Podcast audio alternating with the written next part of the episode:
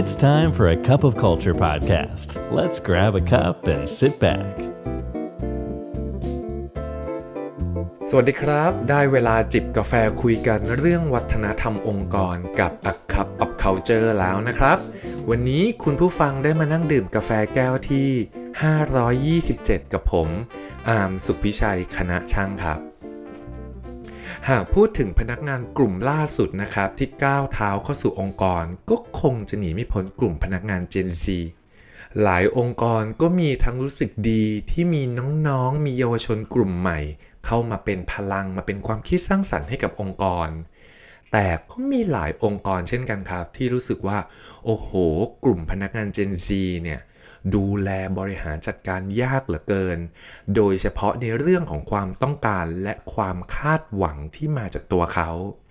รวมไปถึงหัวข้อหนึ่งที่ฝ่าย HR หรือว่าหลาย ๆ องค์กรเนี่ยต้องทำเป็นประจำนะครับ ก็คือเรื่องของการฝึกอบรมและการ training อะไรต่างๆคำถามที่เราสนใจก็คือ เอ๊ะ ในเมื่อเทคโนโลยีหรือว่าความรู้อะไรต่างๆ ในปัจจุบันนี้ครับ มันอยู่ในมือถือของคน Gen Z หมดแล้วเนี่ย พนักงาน Gen Z เนี่ยเขายังต้องการเวิร์กช็อปหรือ training อยู่หรือเปล่า และนี่คือข้อมูลที่ผมได้ไปค้นมานะครับว่าเอะแล้วท้ายที่สุดแล้วเราจะตัดสินใจยังไงยังไงดีว่าจะจัดเทรนนิ่งหรือไม่จัด หรือว่าจะต้องหาอะไรมาให้กับกลุ่มคน Gen Z ที่กำลังต้องการการเติบโตและก็การพัฒนาครับ เดี๋ยวเราไปฟังข้อมูลกันเลยครับ ข้อที่ 1 เป็นประเด็นเรื่องของการใช้ซอฟต์แวร์ หรือระบบเฉพาะขององค์กร คน Gen Z นะฮะเขามีแนวโน้มที่จะเป็นผู้เชี่ยวชาญทางด้านดิจิทัลนะครับโดยสายเลือดเลย เพราะว่าพวกเขาเกิดและเติบโตมาพร้อมกับเทคโนโลยี และก็โซเชียลมีเดียครับแน่นอนครับพวกเขาจะมีทักษะเหล่านี้อย่างแข็งแกร่งอยู่ละ แต่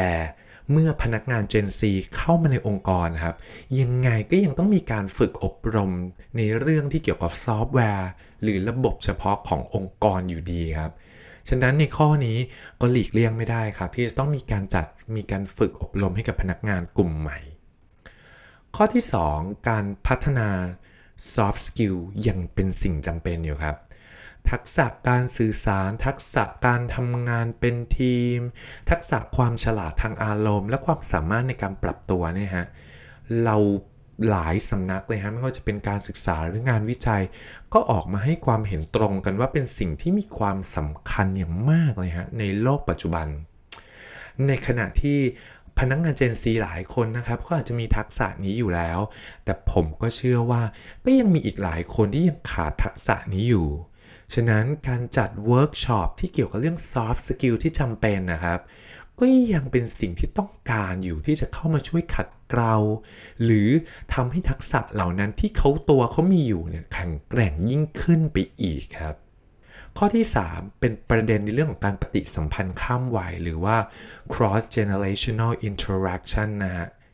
การจัดเวิร์กช็อปที่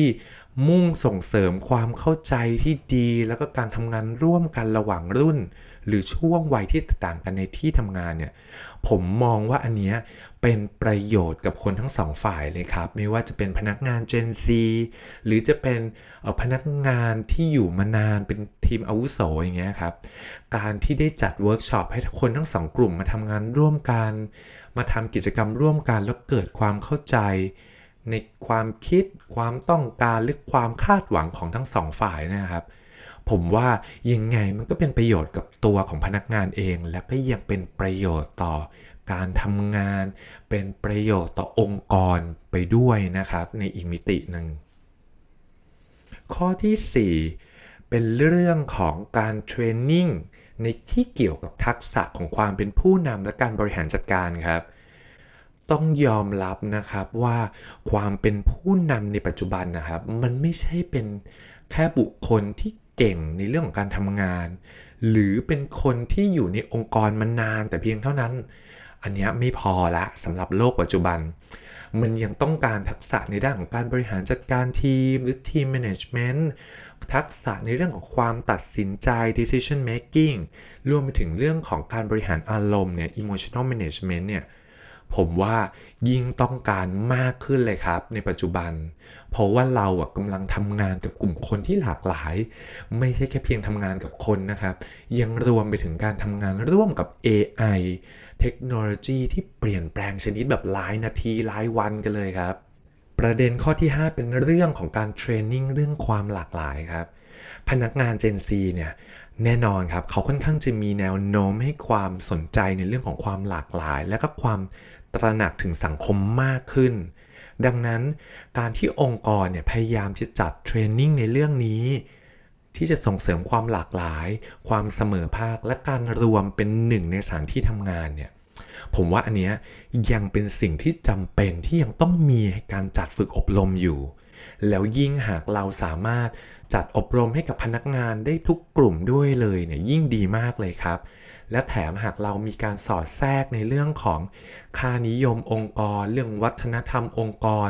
หรือเรื่องของชุดพฤติกรรมที่คนในองค์กรควรต้องมีเนี่ยโอ้โห อันนี้ก็จะยิ่งได้ในอีกมิติของเรื่องของ culture เข้าไปร่วมด้วยเลยนะครับ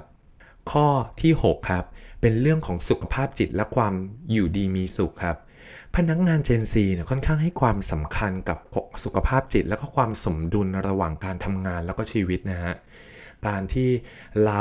จัดเวิร์กช็อปที่เกี่ยวกับการจัดการความเครียด การสร้างความยืดหยุ่นในการทำงาน แล้วก็การรักษา